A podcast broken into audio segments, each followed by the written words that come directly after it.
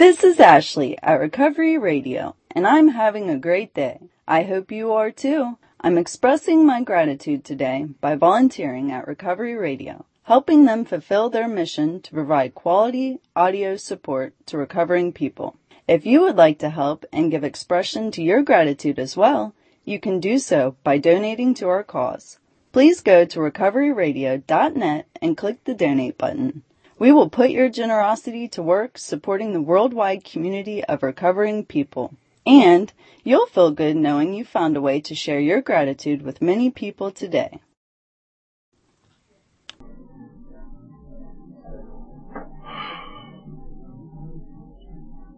God, please set aside what I think I know about cocaine, about my addiction, about these steps, about this book, about this conference and especially about you, God, so that I may have an open mind and a new experience with all these things. Hey, y'all, I'm Scott Jackson. I'm a recovered addict. You know, you got to know if you're sitting in here tonight, you got to know there's a a powerful God that we serve because you can't put this many dope fiends in a room and get this much fried chicken eaten at one time, man. Because we don't eat, right?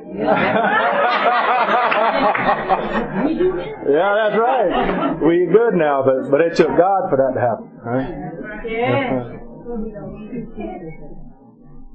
And that's what happens here. We get we get hooked up in here. You know, we get hooked up with power as a result of what we do here, and um, that power enables us to create this type of event, this type of fellowship, and these type of friendships, this type of family and uh, it happens as a result of the complete surrender that happens in step one. Everything will happen from that. Um, Buster, I want to thank you so much for bringing me up here tonight, giving me an opportunity to talk. Uh, Tarek, thank you for whatever parts you put into it, and thank you everybody for putting this thing on and for being here. It's an honor to be here. I haven't, I haven't spoken in about a year. I took a, a year off from talking to um, do another body of work and I just had a need to be silent. So this is my first time speaking since about this time last year. So we'll see what happens. Um, I come from a. Um, first, let me give you a disclaimer. I this I'm going to tell you about my experience. All right, I got asked to come up here and talk. So I'm going to tell you about what I do, a little bit about what happened to me, but what happened to me is what happened to you more than likely, so I don't got a whole lot to say about that.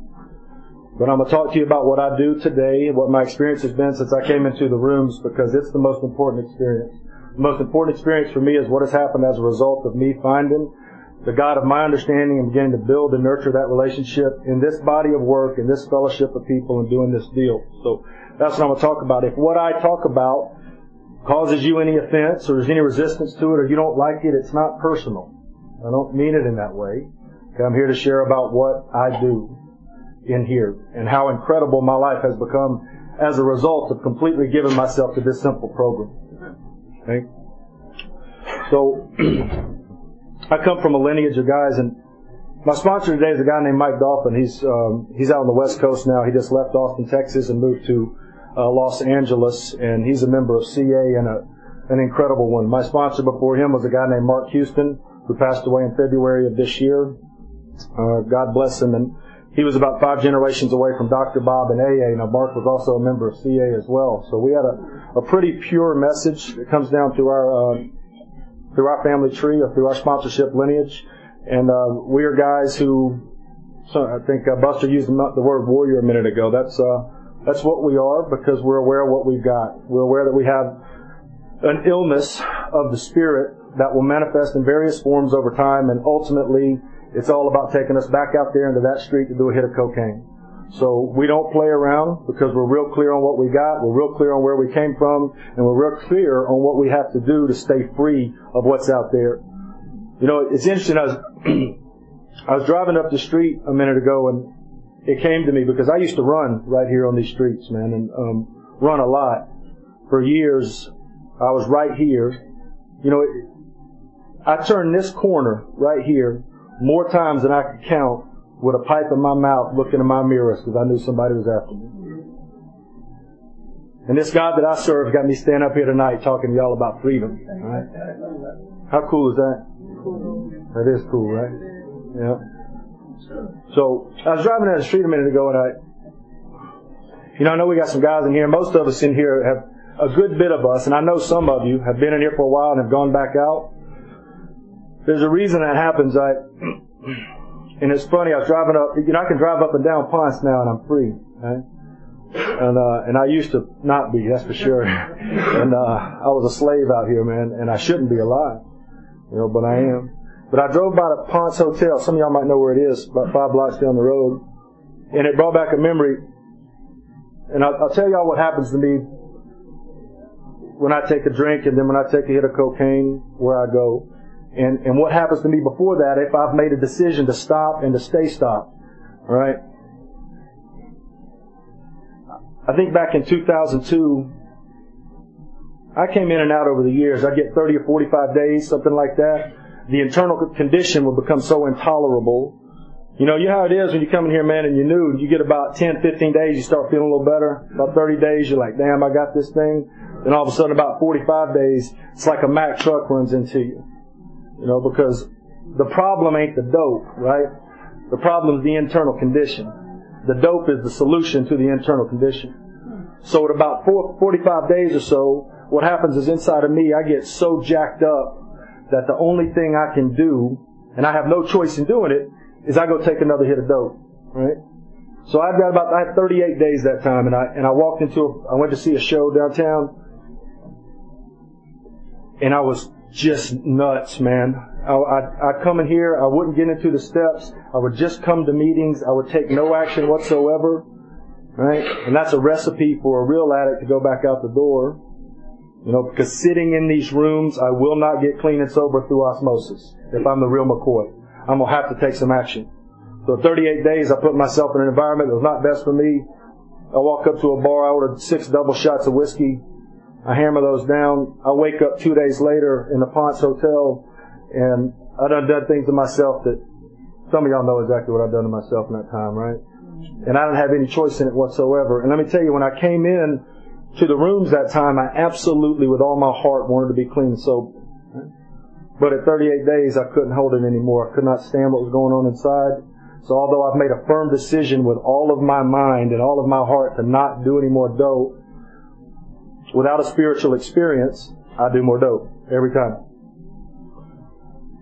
So I go back out, I, I stay out there for another nine months or so, and, and, and then I came in here, and when I finally, when it happened, on April 9th, 2003, the power of God separated me from a crack pipe, from a needle, and from a bottle of whiskey for the last time.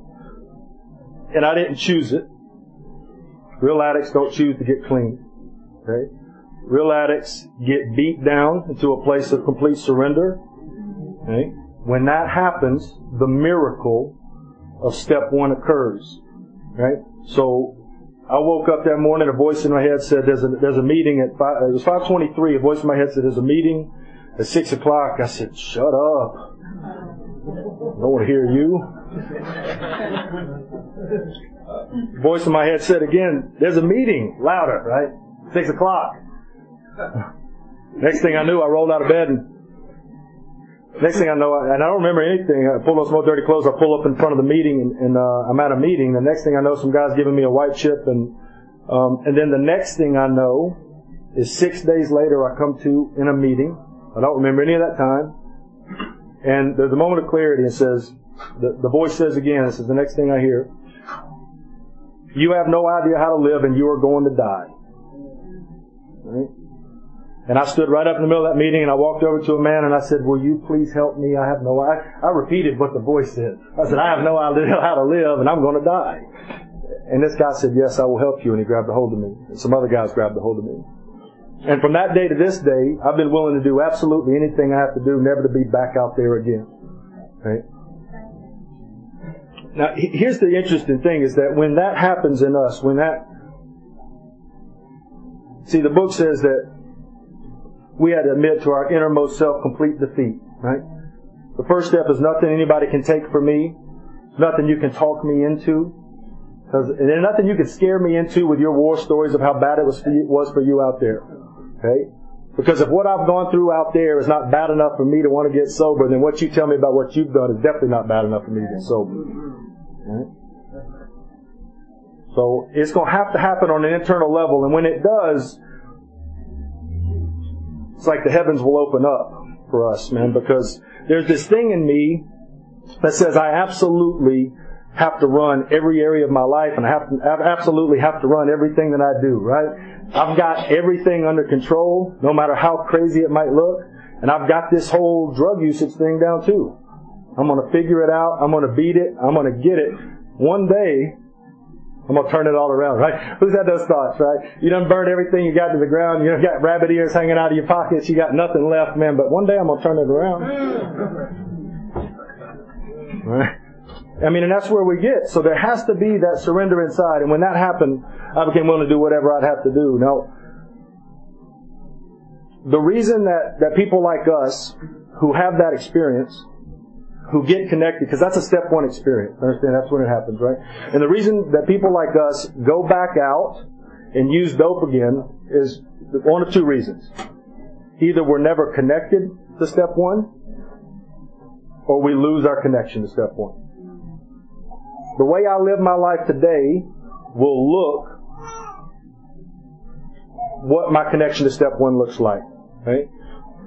So if I'm connected to the fact that I'm going to drink whiskey and do dope no matter what, and I never have had, never have, nor will I ever have the power to choose not to drink or do dope again, okay, if I'm connected to that, then I'm always going to be, remain willing to do everything I have to do in here to stay free from that because I'm never given choice. See, there's people in here that say, I woke up today and I chose not to do dope.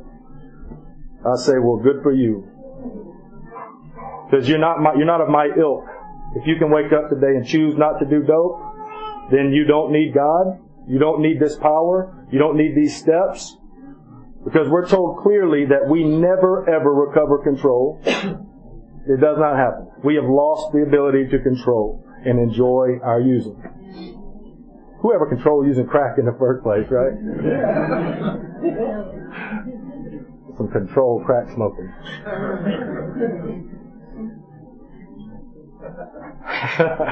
It's funny. Um, but I, you know, and I'm going to talk to you a little bit about what, what I do. I go back through the work. I'm, fortunately, I got lined up. At about two and a half years clean, man, I was crazy as a bed bug. I was sitting on unfinished amends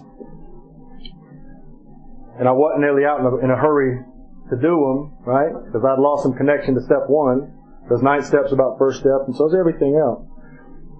But I, I went pretty nuts in, in the rooms, and uh, my life was just a disaster. And in that surrender of, of that current disaster, what happened was I was led to a guy down in Forest Park who ultimately led me to, to Mark Houston, who was out in Texas. And, um, and what Mark taught me was that for him, and it ended up being paralleling for me, is that one time through the work, going through 1 through 9 once, and living in 10, 11, and 12, the rest of my life was going to be inadequate for a guy like me. Because see, that surrender that happens at step one, that place where the ego is absolutely deflated, that goes away, right? We start to get our money back, we start to get a girl, we get a girl back or a guy back, we get all the stuff back, and then the desperation that showed up when we lost all the stuff is not there anymore. And what we call that is resurgence of the ego. Resurgence of the thing that is going to separate me from God long enough to get me to put another pipe in my mouth or a needle in my vein. And trust me, man, it's always knocking, right? It's always knocking. And it will look, I'll be able to see if it's knocking based on the way my life looks, right? So, and I'll get to that. So what happened was, I was taught how to go back into the work at a distance away from my last drink and hit a dope and actually have a current step, a current experience with step one. And that current experience with step one will thrust me into step two and so on and so forth. See, the steps are designed, and, and remember, they're divinely inspired, so they're divinely designed to thrust me into the next step. I don't have, if I'm balking at a step, and it's because something's missing in the step that I've just done some work in. And that's a fact, man. I've got enough experience doing this work to know that when I'm balking at step four, my decision in three ain't firm, right? So, and that's just the way it is. So, we go, me and the guys I work with, all the people I work with, and I'm blessed to work with a lot of people, man. It's a, it's a good life. We go back through the work over and over again. We commit to this body of work a minimum of once a year. And we'll start back at step one and we'll go all the way through. And understand the reason we do it, we don't do it because CA is not a self-help program. Okay? This is not about getting all my stuff back. That's one of the benefits. This is about God, and this is about me getting a relationship with God because I'm powerless over cocaine, and my life has become unmanageable. So I need to get some power in my life so cocaine's gone, and I need to get some manageability in my life, and it's to take God to do that because I can't manage it for shit on my own power. So we get connected back to the truth in the first half of step one, which is that I'm powerless over cocaine. And we do that by looking, you know, there's 53 pages in the big book that tell us about step one, right? You got 100 pages where the whole thing happens. Well, 53 of them are devoted to the first step. So that tells us something about the seriousness of the step. So that hyphen and my life has become unmanageable, so that tells me second thought. So what we really look at, once we get past getting connected to the powerlessness over cocaine again, which we do, what we look at then is, is page 52. It says my, says I'm having trouble in personal relationships. I'm a prey to misery and depression. I can't seem to be of real help to other people. I have feelings of uselessness. I'm unhappy. I'm full of fear. See, there's some of us in here right now, I bet, that have been here for a while that have got some of those things going on in their life. Right? Now that, if, if that's, now if you knew, you definitely got some of that going on in your life, and that's okay. We got a solution for that. But if you've been here for a while and you've done a body of work, maybe you don't got all your night step amends finished, or maybe you're not working with 10 and 11, maybe you're not really in the game, you're just going to meetings. If you're a real addict, more than likely, you got some of that stuff on page 52 showing up. Now understand, that's when I talked about cocaine knocking, that's what's knocking. When that stuff's showing up, it's knocking, right? Because this deal in me is going to do everything it can to separate me from you, from myself, and from God long enough so that it gets another hit of dope. And it's going to do it in whatever way it wants, right? I mean, we look at the stories in the big book. We got a couple of them. One guy goes because he, he's pissed off because somebody owns his old business and he's mad because the boss jumped his ass about something. So he goes out. Jim, you know the story about Jim in the big book. So he's got a resentment. He's mad. And he goes out and drinks some whiskey, right? Then Fred, it's the end of a perfect day, not a cloud on the horizon, and Fred drinks whiskey too, right? And both of them know they're going to the asylum if they drink whiskey. So that's how hopeless we are, because we all got that going on. So when this stuff's happening on page 52, that's what that's about. Now I, and when I come through this work, I look at that. I ask those questions. Am I having trouble in personal relationships? How does my work life look? You know? How does my relationship look? How do my friendships look? How do people I sponsor look? How's the relationship with my mom and dad look? You know? How does this stuff look? Am I trying to manage these people? Am I fighting with these people? Am I arguing with these people? Right? Because that's trouble in personal relationship. And here's the deal. If my relationship with God is right, which is internal, everything out here will be fine. If everything's, if I got a bunch of drama going on out here, then my relationship in here is tainted. That's a fact. Because what's going on out here is a reflection of my connection to spirit. It's just a fact. Now remember, the spiritual malady is not specific just to alkies and addicts. Spiritual malady exists in all kinds of human beings. Fact is, our shit manifests in a way that kills us graveyard dead. Dead as that delicious fried chicken we just ate. So we gotta get some power so we don't end up like that, right? Thank God we know what the problem is. Right? So when I see all that stuff there on the page, man, it thrusts me immediately into something's wrong with what's going on with my relation with God. That's obvious. I move into the second step, and I and when I move into the second step, we go back into it and we dig. We look at what step two looks like. You know, I've come to believe I come from step one into step two, right? And I will see if I've got all this unmanageability, why is it that I've got, why is, what's wrong with my relationship with God? What is it that I'm really thinking about God that would show up in my life in all this unmanageability? right? Because unmanageability in my life is about self-reliance. If I'm God-reliant, the unmanageability goes away. So it's about my self-reliance. It's really that simple. So when I look at step two, I'll work on the idea that possibly my old conception of God is not working for me. Maybe we need to change this conception of God a little bit. Maybe I need to expand how I feel and view my, my God, right? And I'll do that in, in direct correlation to what shows up in my unmanageability. But here's a, you know, we all, part of getting sober, part of getting clean is, is it's a process. We, we trade the dope. See, the first thing, sobriety is a never-ending series of surrenders, right? The first surrender of which is the surrender to the cocaine, the surrender to the whiskey, whatever it is. Then it's going to be maybe to money, or maybe it's going to be to my physical health, to the insanity in relationships, or sex, or both. You know, all kinds of stuff shows up. Gambling. There's all kind of other stuff that pops up for us, right? And that's and that's okay.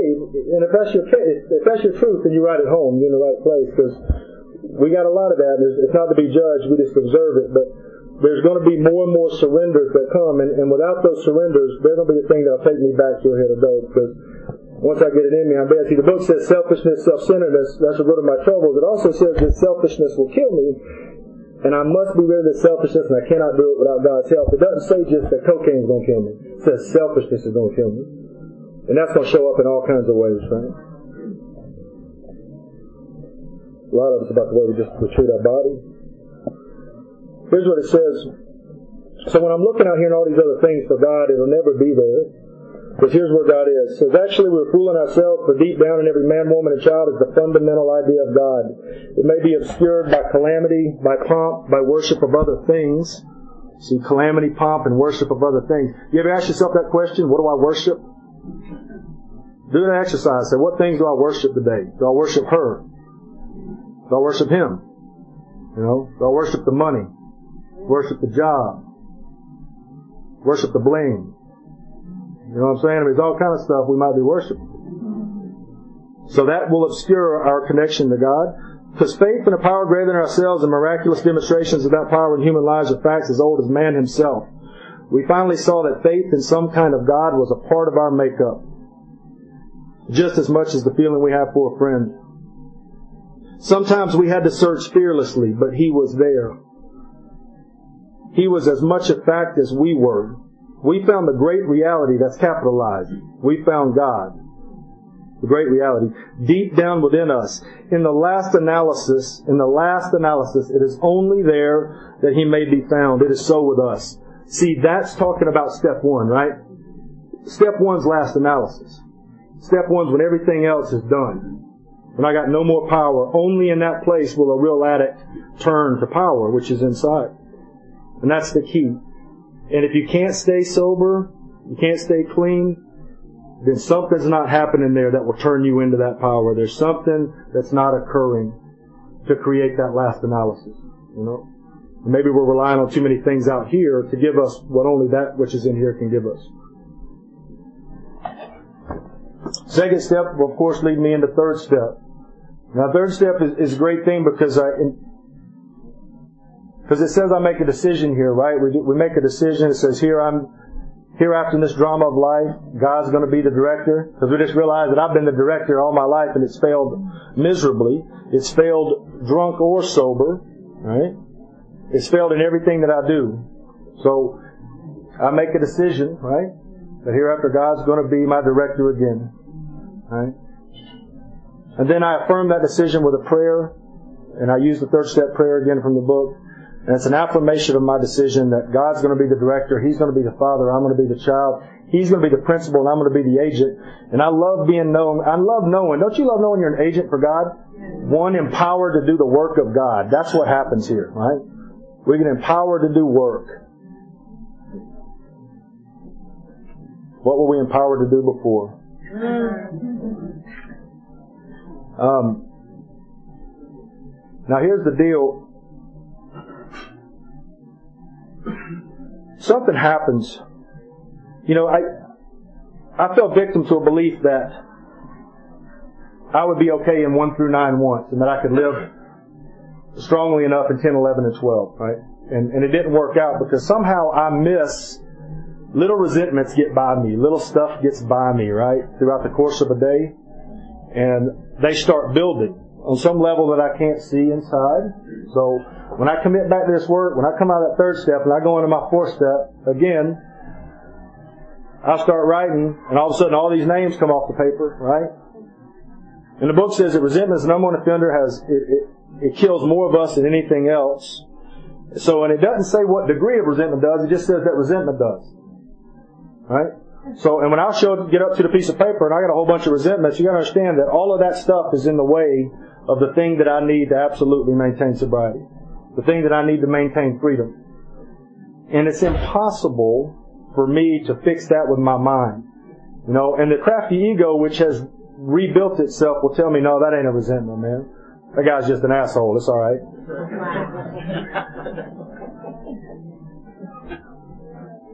You know, that's probably a resentment. Put it to paper and see what happens.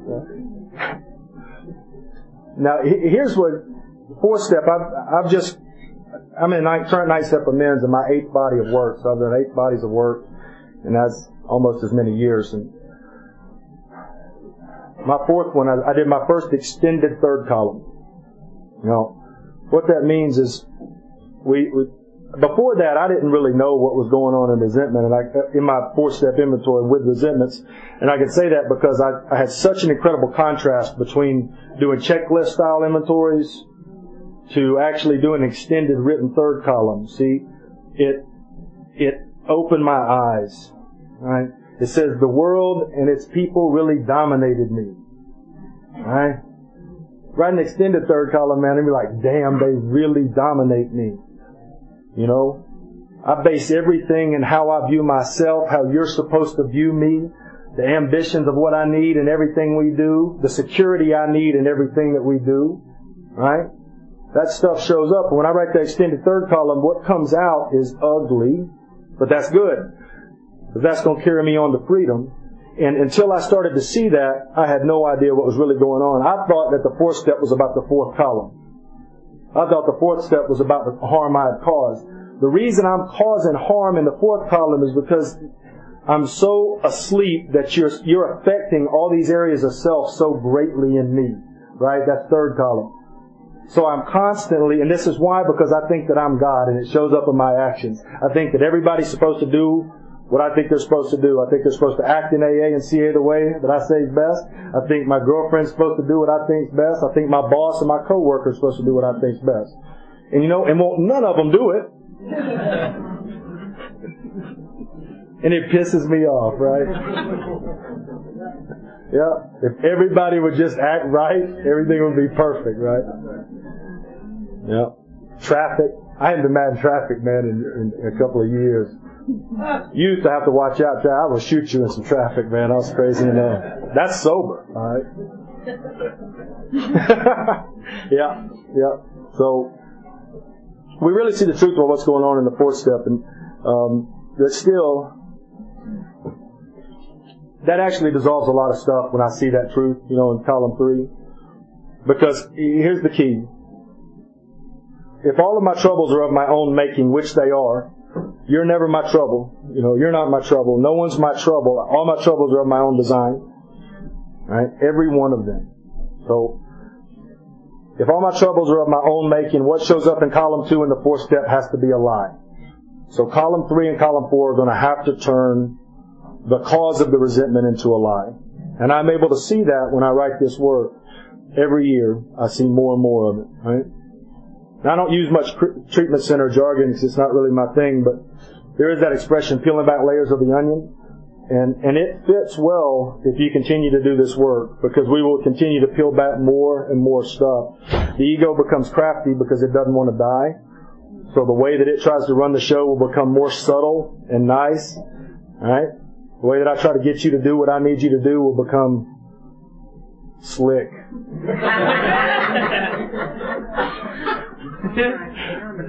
right?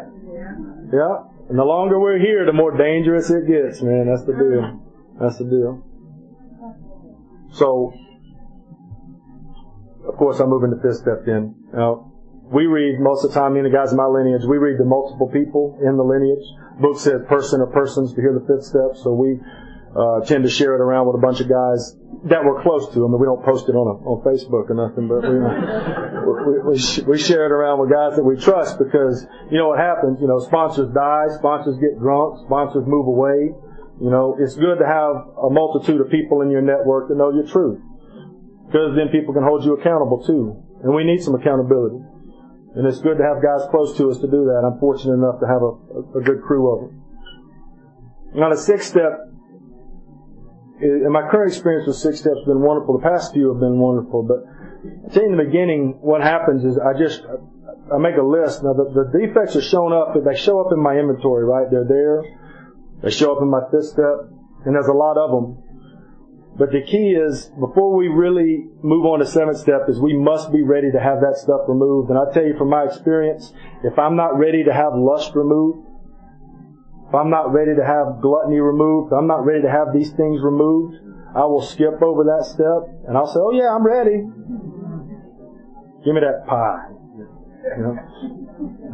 Yeah, right? One o'clock in the morning. Yeah. Give me two more chicken legs, right? Yeah.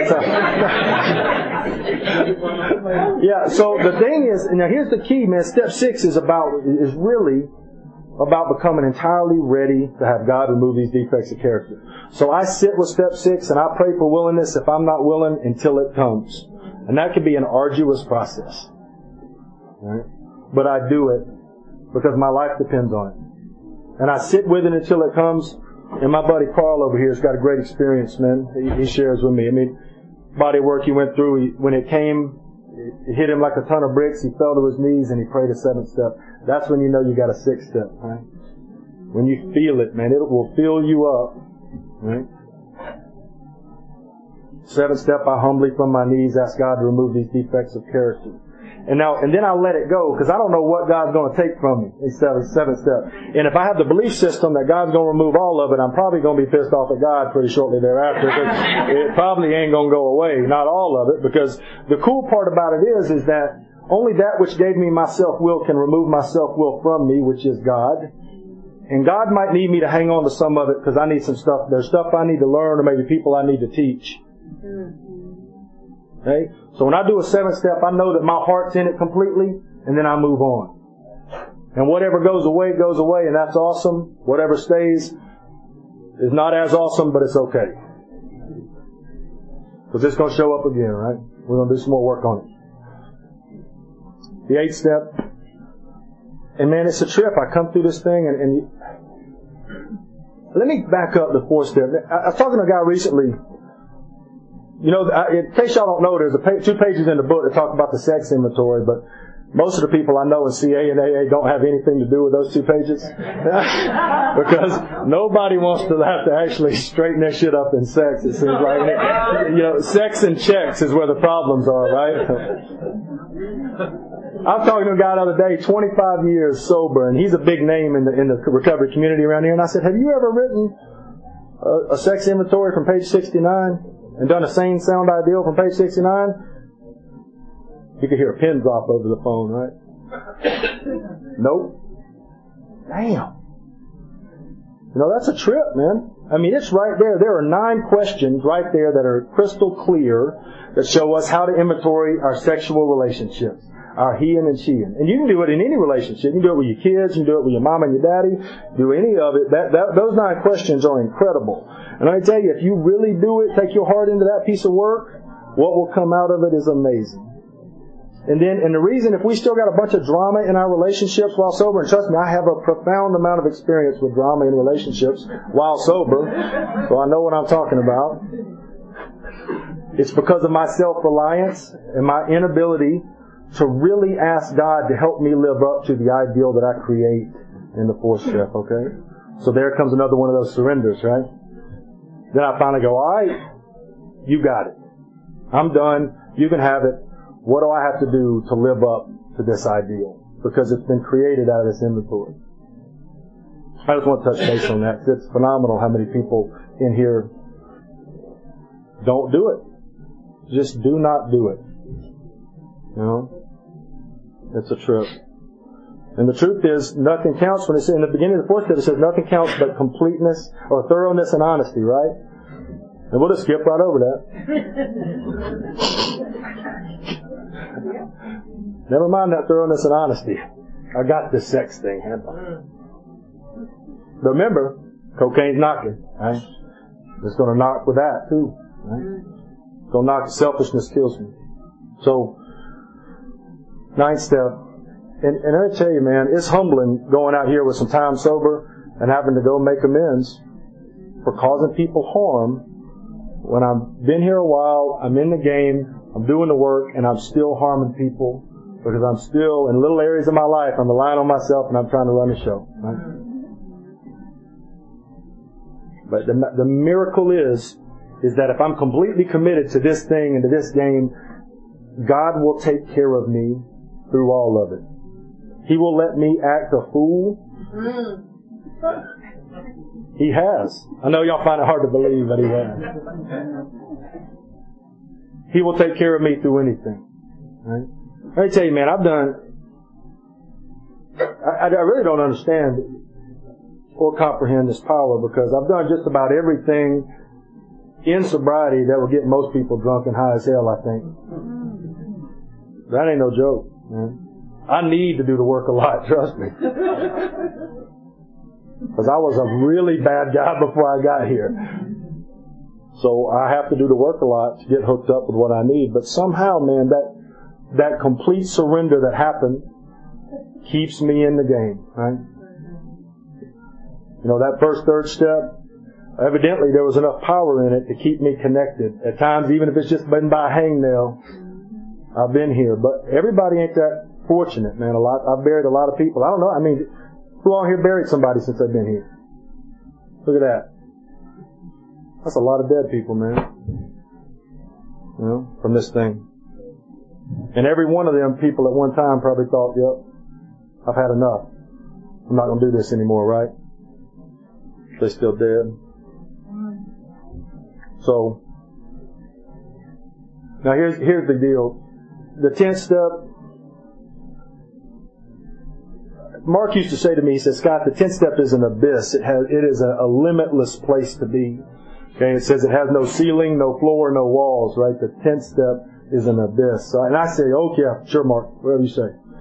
And, cause I had no idea what the hell he was talking about, really, cause it, it's one of those things you gotta have experience with, right? I've gotta have some experience with that. But, now the 10th step is a, is a, a way for me to live recovery when I'm up and walking around. It's a way that I walk out of my door in the morning and I actually am going to live this thing in my life. I'm going to watch for resentment, selfishness, dishonesty, and fear, right? When they're going to crop up, when these crop up, and they're going to crop up, right? They're going to. I'm going to ask God to help me remove them. I'm to make amends if I've caused harm. I'm to talk to somebody if I need to, right? I'm to turn and help somebody or at least turn out of myself into something else. Now, the reason that's an abyss is because the 10th step is about the now. It's about present moment awareness. It's about being right here, right now, in my body, not in next week, not in last month, about being right here, right? And that is where God is. Remember our book says you must find God now because that's the only place God is, is right now. God ain't tomorrow. God ain't yesterday. God's right here with us right now in this room in this moment.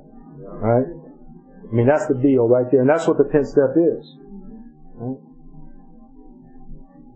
For the ones of you that are, that are mad at me right now and want to leave the room, see, God's not outside the room yet because He's still right here.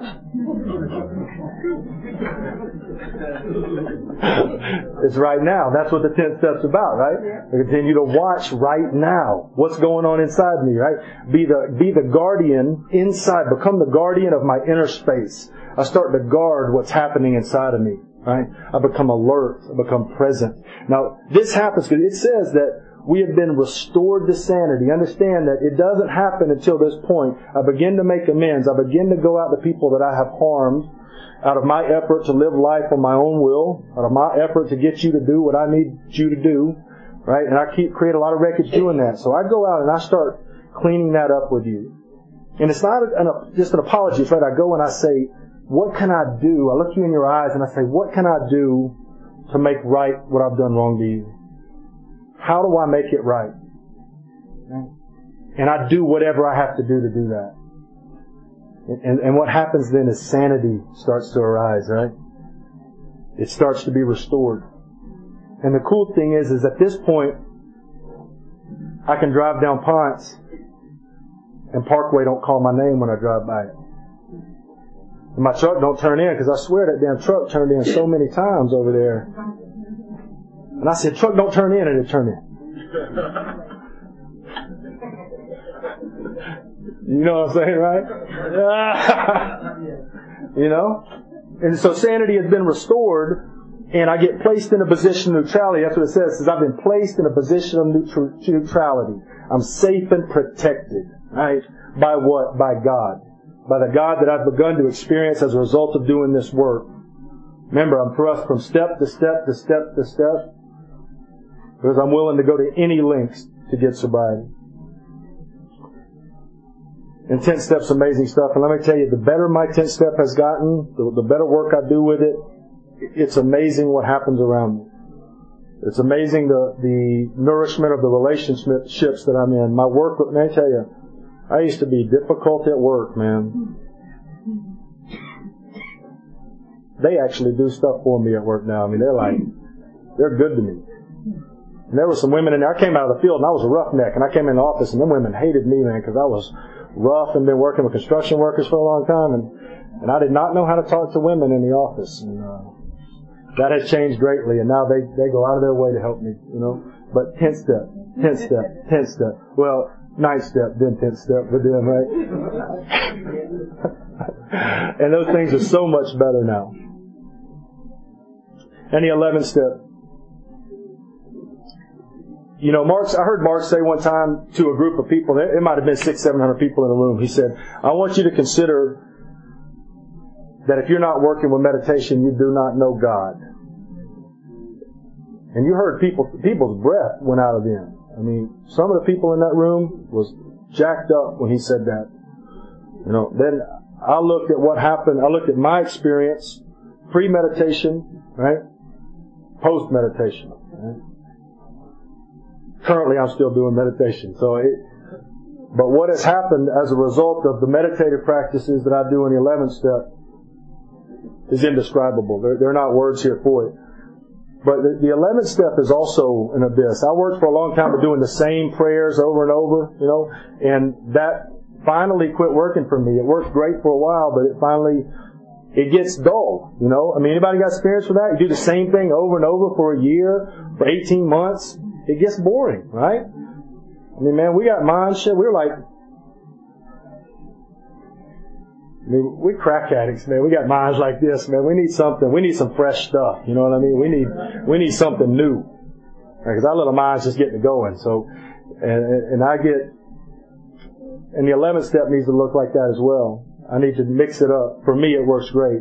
Uh, different meditations, different visualizations, different spiritual communities. See, I can do anything I want in step 11 as long as it's done within the modality of the 12 steps, right?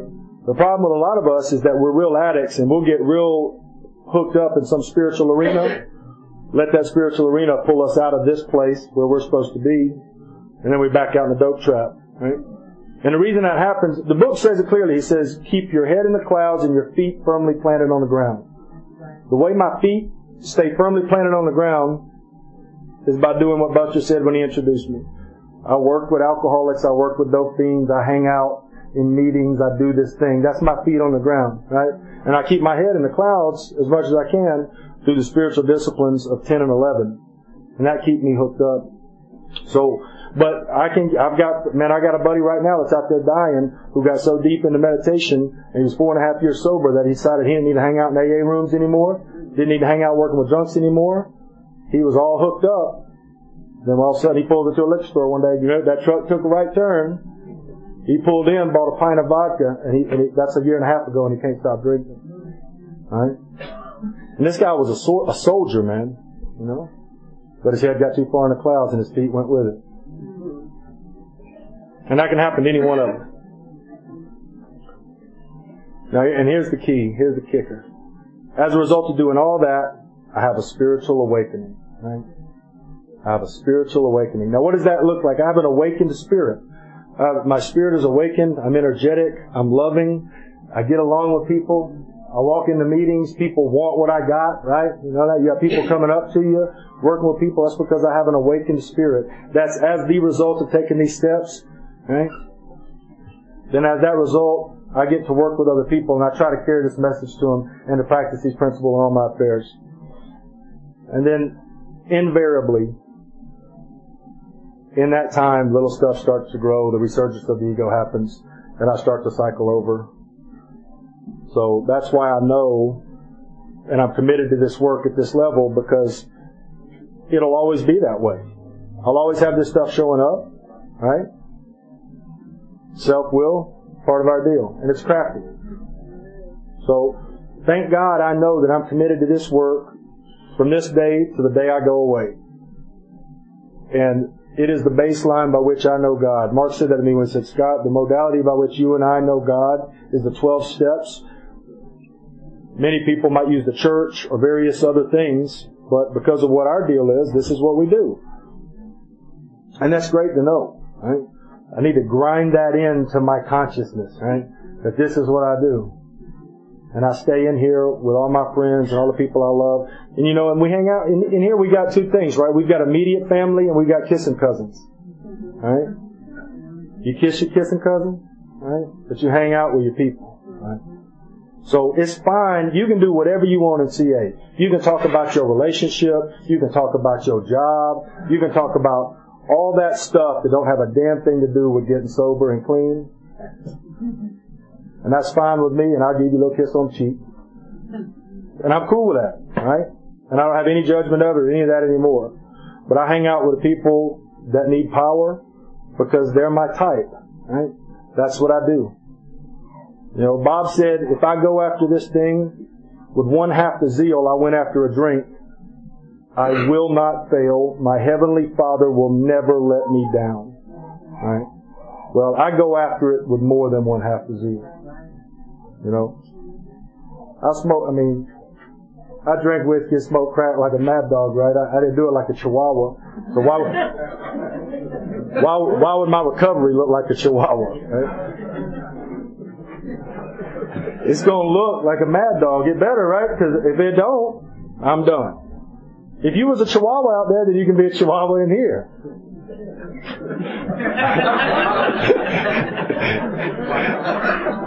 but if you was a but if you was a mad dog, you better hang out with your people. Is what I'm saying, right?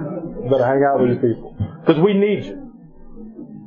We need the mad dogs in the trenches, man. Right? So the trenches is where we hang out.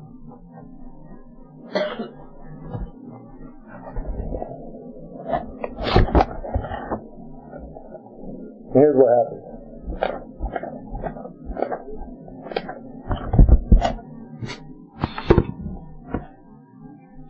The great fact is just this, and nothing less. That we have had deep and effective spiritual experiences, which have revolutionized our whole attitude toward life, toward our fellows, and toward God's universe. The central fact of our lives today is the absolute certainty that our Creator has entered into our hearts and lives in a way which is indeed miraculous. He has commenced to accomplish those things for us which we could never do by ourselves. So there's the question. What's the central fact of your life today? Is it the fact that your Creator has entered into your heart in a way which is indeed miraculous? Or is it your bank account? Hmm? Or your girlfriend or your relationship? Hmm? Because if we've had deep and effective spiritual experiences, then the central fact is this. I got God in my heart and I want to give some of it to you.